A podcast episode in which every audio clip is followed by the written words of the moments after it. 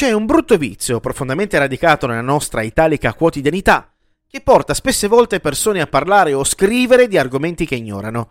Si profila così l'agognata e ricercata figura del tuttologo certificato, corroborata da mezzi quali TV e social network, in cui chiunque può dire gargantuesche cazzate che cozzano assai con il ben più nobile diritto di libertà di espressione e di opinione. Ciò premesso, il povero bastardo che vi scrive, anche se non sembra, si è trovato di fronte all'amletica decisione di dover scegliere tra una carriera agonistica nel mondo del pugilato e quella giornalistica.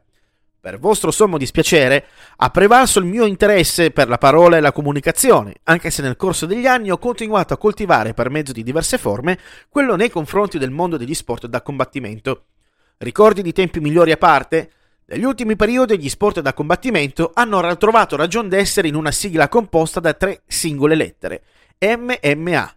Quando le arti marziali miste sono esplose come fenomeno sportivo di massa, inondando palinsesti delle emittenti a pagamento e le palestre di corsi, si sono ritagliate ben presto un posto importante nell'immaginario collettivo. Ecco quindi che la nobile arte, eccezione fatta per alcuni match di campioni pochi, ancora in grado di attirare interesse di pubblico e di soldi attorno allo sport dei re, non è più in grado di essere quel grande evento sportivo che è stato in grado di essere nel corso della sua età dell'oro. L'UFC, la più grande e famosa organizzazione di arti marziali miste del mondo, ha trovato nella figura di Conor McGregor il suo uomo immagine per eccellenza, riuscendo così a travalicare i confini sportivi e diventando un vero e proprio fenomeno di costume di massa.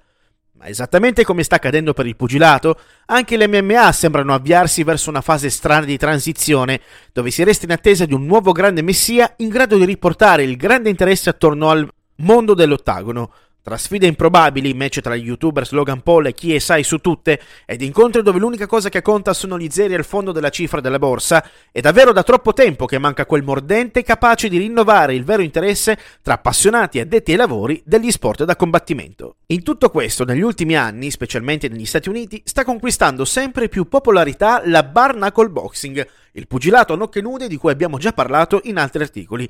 Si tratta di un ritorno alla forma più grezza del pugilato, che sta però attirando un numero sempre maggiore di pubblico e di interesse mediatico.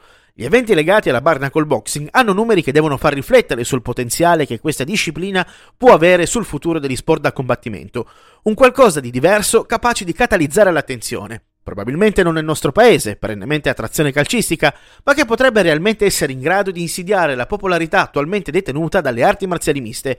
Provocazione? Forse. Una semplice opinione? Assolutamente sì. Ciò che è certo è che questa sfida si combatterà fino all'ultimo KO.